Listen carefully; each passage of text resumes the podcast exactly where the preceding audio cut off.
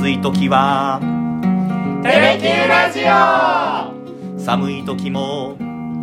テレキューラジオ、家でも外でもどこでも聞ける、ちょうどいいぬくもりテレキューラジオ。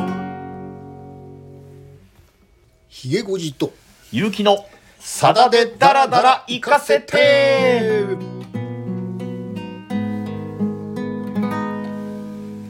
はい、今回で22回目の放送になります。よろしくお願いします。よろしくお願いします。なんだかたくさんさださん絡みのニュースがあるみたいですね。いろいろ出ましたね。先週ね発表になりましたけども、TBS 系の7月から始まる夜10時からの連続ドラマになんか弁護士役で出演なさるというです ねしかも先週からね、はい、ついに全国ツアー新しい恋、はい、アルバムをね中心とした全国ツアーがスタートしたばかりで、はい、連続ドラマの収録と、はい、なかなかお忙しいお方で。体いくつあるんですかあの人は。しかもね、今週末にはね、はい、NHK の月に1回の、生でさだまさしが、はいはい、ついに我がふるさと、久留米から初めて生中継という。これね実は2度ほどね、組まれたんですけど、はい、2回ともねコロナで流れたんですよ。あ、そうだったんですか。ですから今回実現すれば、まさに3度目の正直と、いうことになります。我が町久留米で我がふるさと久留米でさださん降臨降臨するというですね。これねちょっとご紹介しておきますとね、前の NHK の理事で、井上達彦さんという方がいらっしゃるんですよ。NHK のプロパー職員で、今は関連会社の方の社長をされてるんですけどね、この方がやはり久留米出身で、私の高校の2つ先輩なんですけど、この方がね実は生さだの生みの親みたいな方なんですけど、そうですか。この方がねぜひ久留米でやろうということを言い出して、2年ほど前にね、1回目が組まれたんですけどもね、なかなかこの井上達彦さんやっぱりね、月がないのか思って2度ほど流れて、ようやく実現にこぎつけようかと。まあねコロナの状況からしてね、コロナで飛ぶってことはまずなかろうとは思うんですけどね。じゃあもう待望のっていう感じですね。井上達彦さんにしてみれば、ようやくっていう感じですね。そうですか。前回は杵川橋やりましたけれども、非常にこう甘酸っぱい青春時代の恋模様みたいなものを歌われてるような楽曲だったと思うんですけれども、そうですね、中学生の時のね、思い出からクラス会で、寝てる先生に、寝てないんですけどね、話しかけてたらいつの間にか寝てたという平山先生がね、登場しましたけど、先週は特にね、名優安西紀康さんのことをね、中心に語らせていただきましたけれども、放送終わった後にこう書き込みの欄があるじゃないですか、あれにひげごじさんが非常にこう甘酸っぱい書き込みをされてたんで、ちょっと僕も耳が赤くなっちゃいましたけどね。多分誰にでも似たような体験はあるだろうなっていうね、童心に帰らせていただきましたけど、さあそして今回も同じ夢供養の中から、もうこれはこの曲なくては語れないというような楽曲を。そうですね、夢供養3曲目になりますけれども、でシングルカットして大ヒットした曲でもないし、どちらかっていうとテーマというのはすごく重たいテーマなんですけれども、やっぱりさださんのねこの4枚目なんですけども、実はこのアルバムの中には、正面からいわゆる老い、いわゆる老人問題と正面から向き合った楽曲が2曲入ってるんですよね。サナトリウムと、もう一つうつせみっていうですね、非常に初めてかもしれないですね、その老人問題、いわゆる核家族化、高齢者医療を含めたいわゆる高齢者の問題にやっぱりね、がっぷり四つで取り組んだ楽曲が2曲も入ってるっていうのがまたこの夢供養の大きな特徴じゃないかと思います。でその中で今日はぜひサナトリウムを、ね、はい、ゆきくんにしっかり歌っていただきたいそんなにあげないでください病室を出て行くというのにこんなに心が重いとは思わなかった。きっとそれは雑居病棟のベージュの壁の隅にいたあのおばあさんが気がかりなせい。たった今飲んだ薬の数さえすぐに忘れてしまう彼女は、しかし夜中に僕の毛布を直すことだけは必ず忘れないでくれた。年とともに誰もが子供に帰ってゆくと人は言うけれどそれは多分嘘だ。思い通りに飛べない心と動かぬ手足抱きしめて燃え残る夢たち。さまざまな人生を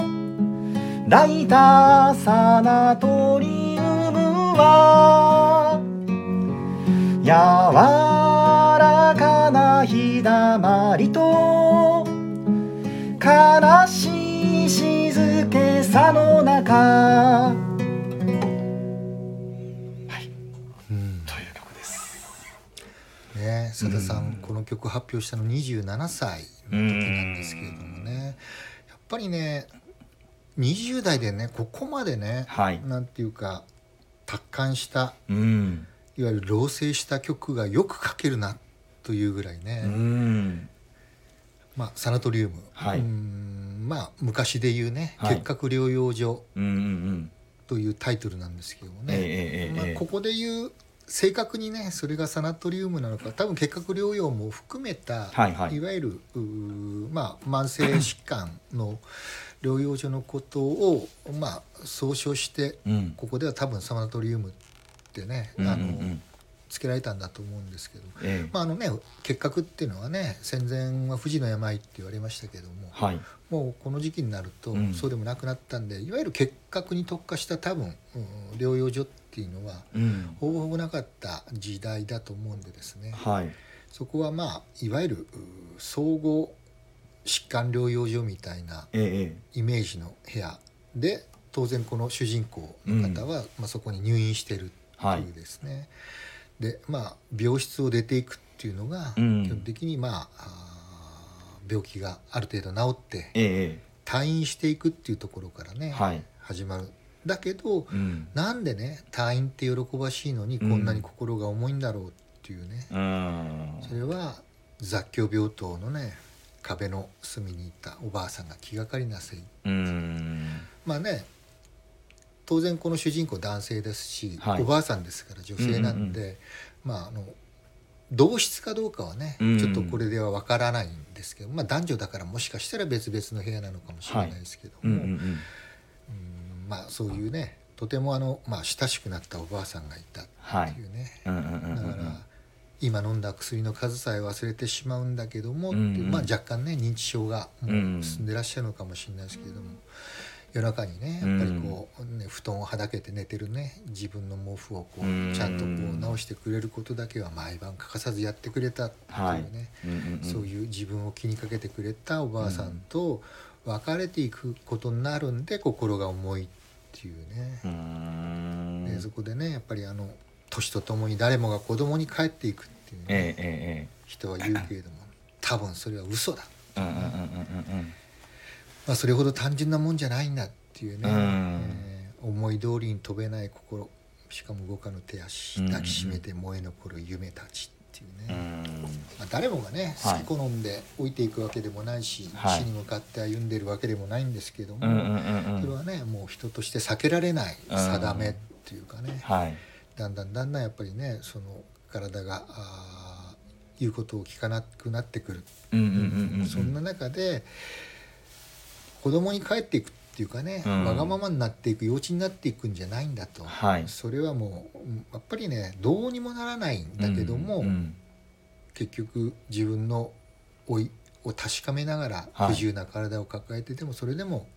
懸命に生きてるっていうかね、非常になんていうかその老いていく命へのすごく優しい眼差しっていうかね、はい、そういうのがこういうところのね歌詞に本当に込められてるなっていうね。さださんって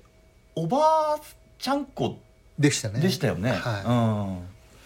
だそういうところでのそのなんていうんですかね、その大切にしてたおばあちゃんみたいなところも何かこう歌詞の中から透けて見えるような感じもするんですけど、透けて見えますね。しかもねさださんも大学生の時にね、肝臓を壊してね、はい、長崎に逃げ帰ったり、まあ、グレープの末期ではねまたちょっと肝臓を悪くして、一時療養に入ったりというね、2度ほどね、ちょっと体調崩されたということもある、はい、それとやっぱりさださんがやっぱりね敬愛してた、おばあちゃんのね、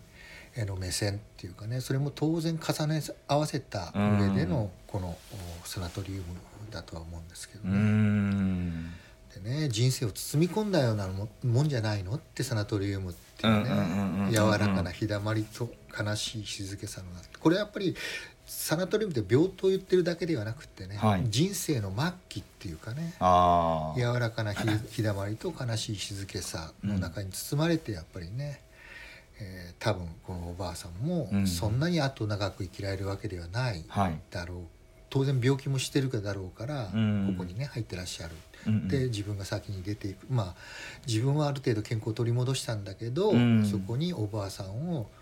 おばあさんをね取り残して去っていく、心が重たい、というところでまずは見事な病棟の情景描写とおばあさんの描写をされているっていうね、かなりね達観して見切っているところはあるんだけど、やっぱり根底にあるね、やっぱり、高齢者に対する優しい目線っていうのがね、そこにあるんで、非常になんていうかこう重たいんだけれども、こうずしっとこう、ね、伝わってくるっていうね、また曲がねすごくね、これまたバラード伸びやかですよね、ピアノがねいい感じですよね、これねいわゆる原版っていうのはね、羽田健太郎さんなんですよ。そうですか。ピアノ弾いてらっしゃるんで、ね、で最後はねまた最後のね、ギターがものすごい盛り上がり見せるんですけど、これがね松原正樹さんが出た松原正樹さんのギターがビンビンに響き渡るんですけどね、チャチャチャラチャチャチャチャチャってやつですね、まだ2番言ってませんけどねそっかそっかこのアコースティックギターでは表現しきれないので2番いきますか。病室での話題といえば自分の病気の重さと人生の重さ、それから取るに足らない噂話をあの人はいつも黙って笑顔で聞くばかり、二月もの長い間に彼女を訪れる人が誰もなかった、それは事実けれど、人を哀れみや同情で語ればそれは嘘になる、紛れもなく人生そのものが病室で、僕より先にきっと彼女は出てゆく、幸せ不幸せそれは別にしても真実は冷ややかに過ぎてゆく、さまざまな人生を抱いたサナトリウムが柔らかな日だまりと話し静けさの中、たった一つ僕にもできるほんのささやかな真実がある。それはわずか一人だが彼女への見舞い客に来週からなれること。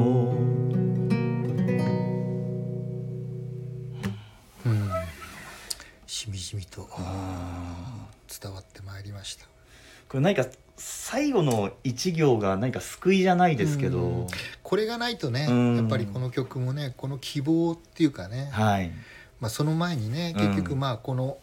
おばあさんのね、身の回りの現実っていうのがまあここで突きつけてるわけですよね、はい、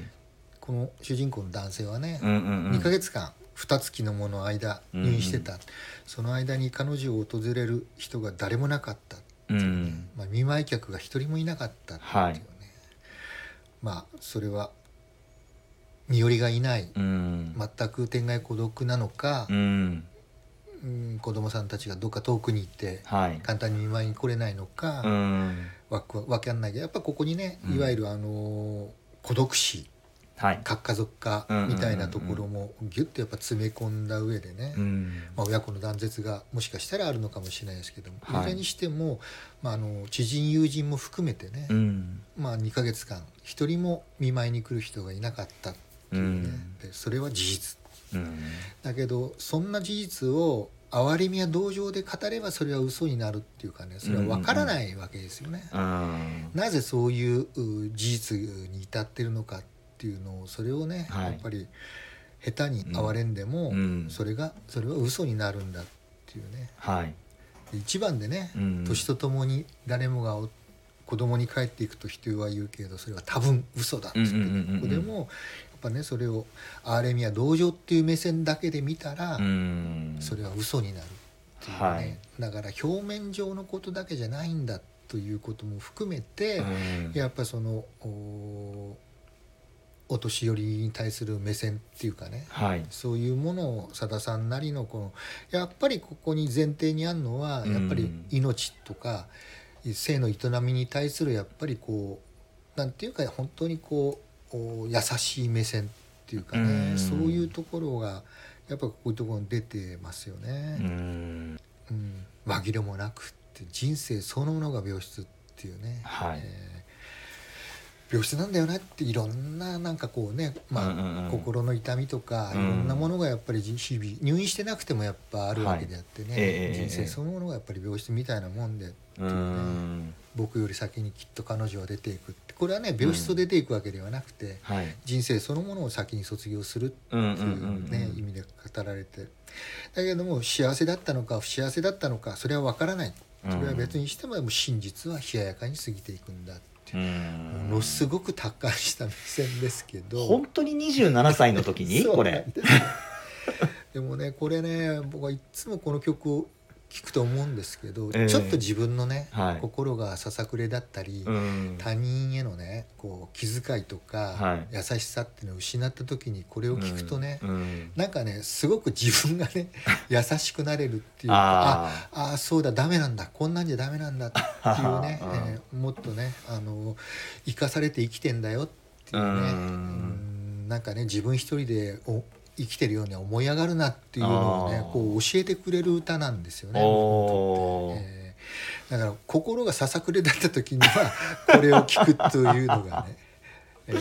僕はそうやって非常に自分にとっての精神安定剤みたいな、なるほどね、他人への気遣いを失いかけた時にはこの歌で原点に帰る、へえ、それぐらい僕にとってはちょっと大事にしてきた歌。そうですか、まあね、あまり人にね言うことではないですけど、まあ、それぐらいなんていうか本当に深さのある歌だと思ってますし、しかもまた最後ね、さっきゆきくんが言ったように、2ヶ月間誰も見舞い客いなかったけども、うん、自分が来週から彼女の見舞い客になれるっていう、ね、うんうんうん、そこに一筋の、ね、希望を、ね、見出すっていうかね、うん、まあ、そういうね、まあ、落ち込んだままでは終わらないっていう、ね、なんか一筋の光じゃないですけどね、光をね、うん、見せて、やっぱね、だからこの歌っていうのはね、うん、一回ね、稲佐山でね、ほいほい、長崎から東北へっていうね、佐田さんが稲佐山の屋外ステージで、はい、まあ、東北を支援するためのね、うん、コンサート2013年だったかな、はい、アンジェラ・アキさんがね、はいはい、ゲストで来られて、2人でね、うん、これアンジェラ・アキさんが大好きでこれ歌いたいっていうんで、佐田さんと2人でね、デュエットされたことがあったんですよ。これなんか強烈にね、未だに覚えてましてね、うんうんうん、このねアンジェラ・アキさんがね、やっぱものすごくこの気持ちを込めてね、うん、はい、この歌を歌われたっていうかね、あの方ね、手紙っていうね、はいはい、15歳の時でしたっけ、あれになんか通じる思いがあるのか、すごくね、本当にね、もう思いのこもったね、佐田さんとのデュエットをね、聞かせていただいたのが非常にね、印象に残ってるサナトリウムでしたね。へー、うん、確かに合いそうですね、アンジェラ・アキさんね、うん、うん、なんかね、すごくね、めちゃくちゃ気持ちがこもって歌い方だったんですよね。あの人ね、まあ、もちろんピアノの弾き語り、うんうん、まあ、ピアノ曲ですよね、はいはいはい、この曲は基本ね、うん、うん、そうですか、うん、もちろんね、うつせみっていうのもね、うん、都会に出てった息子がね、はい、迎えに来る予定で駅の待合室で待ってるんだけど、迎えに来ないって、これもまさにね、老夫婦の孤立孤独っていうかね、はい、それをテーマにしてるんですけど、うん、やっぱり、まあ、どっちかね、はい、語るとすればやっぱりサナトリウムかなと思いましてですね。うつせみ聞くと、あ、帰らなあかんと思いますね。先週帰ったから許されるか。最近帰ったばっかしなんでちょっと罪悪感はないですけれども、うん、だけどね、やっぱうん、佐田さんってね、やっぱりこのね2曲っていうのがまさに老人問題っていうか、高齢者医療、うん、そういう核家族とかっていうね、非常になんていうか時代を象徴するね、うん、テーマと正面からね向き合って、うん、しかもそれをね、なんかこう正面から振りかざして、うん、語るんではなくてね、うん、こういうまさにほとんど短編小説のような世界の中に、はいはい、うん、その現実を落とし込んで、うん、暗にこの時代のね、うんうんうんうん、いわゆる高齢者医療とか、はい、核家族とか隣人喪失みたいなね、うんうんうん、テーマを語るというね、うんうん、やっぱりそこにね、さっき言ったようにね、なんか老成したね、うん、素晴らしさっていうか、はい、なんで27でここまで、うん、達観して老成した曲が作れるのっていうぐらいね、素晴らしい楽曲だなと、これも思いますけどね。そうですね、うん、さすがもう佐田さんが認めるこうベスト版じゃないですけどね。夢くよね、うん、夢くよ、うん、うん、まあ、こんな歌がね、うん、本当に散りばめられてて、はい、うん、この曲が本当にその年のね、うん、レコード大賞でベストアルバム賞を受賞したと、うん、さらにはいまだにやっぱりね、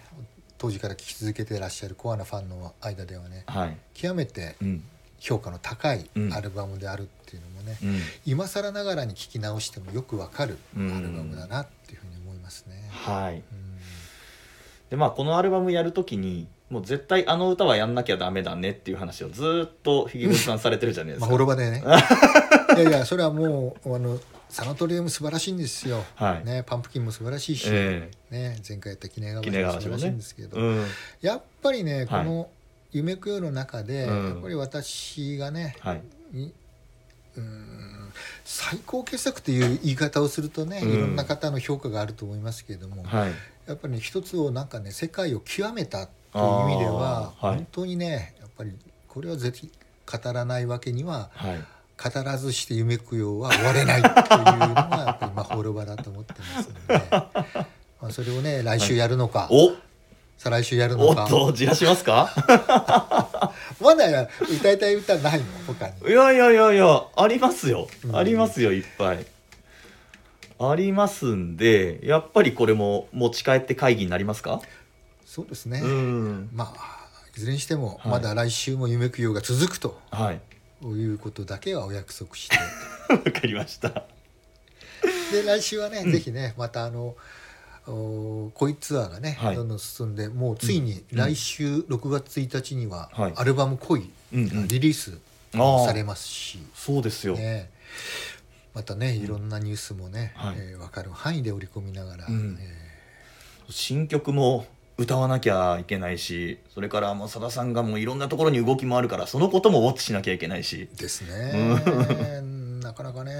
本当お元気ですね。いや本当素晴らしい、70になってもね、いや素晴らしいです本当に、まあ、ありがたいことですねそうですそうです、我々もこうやって、うんはい、番組が成立するのはさださんが精力的に活動してらっしゃるからで、その通りです、はいという話を結びにいたしまして、今日はこのあたりで失礼いたします。ありがとうございました。ありがとうございました。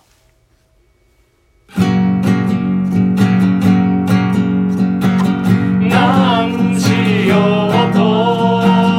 はよこんね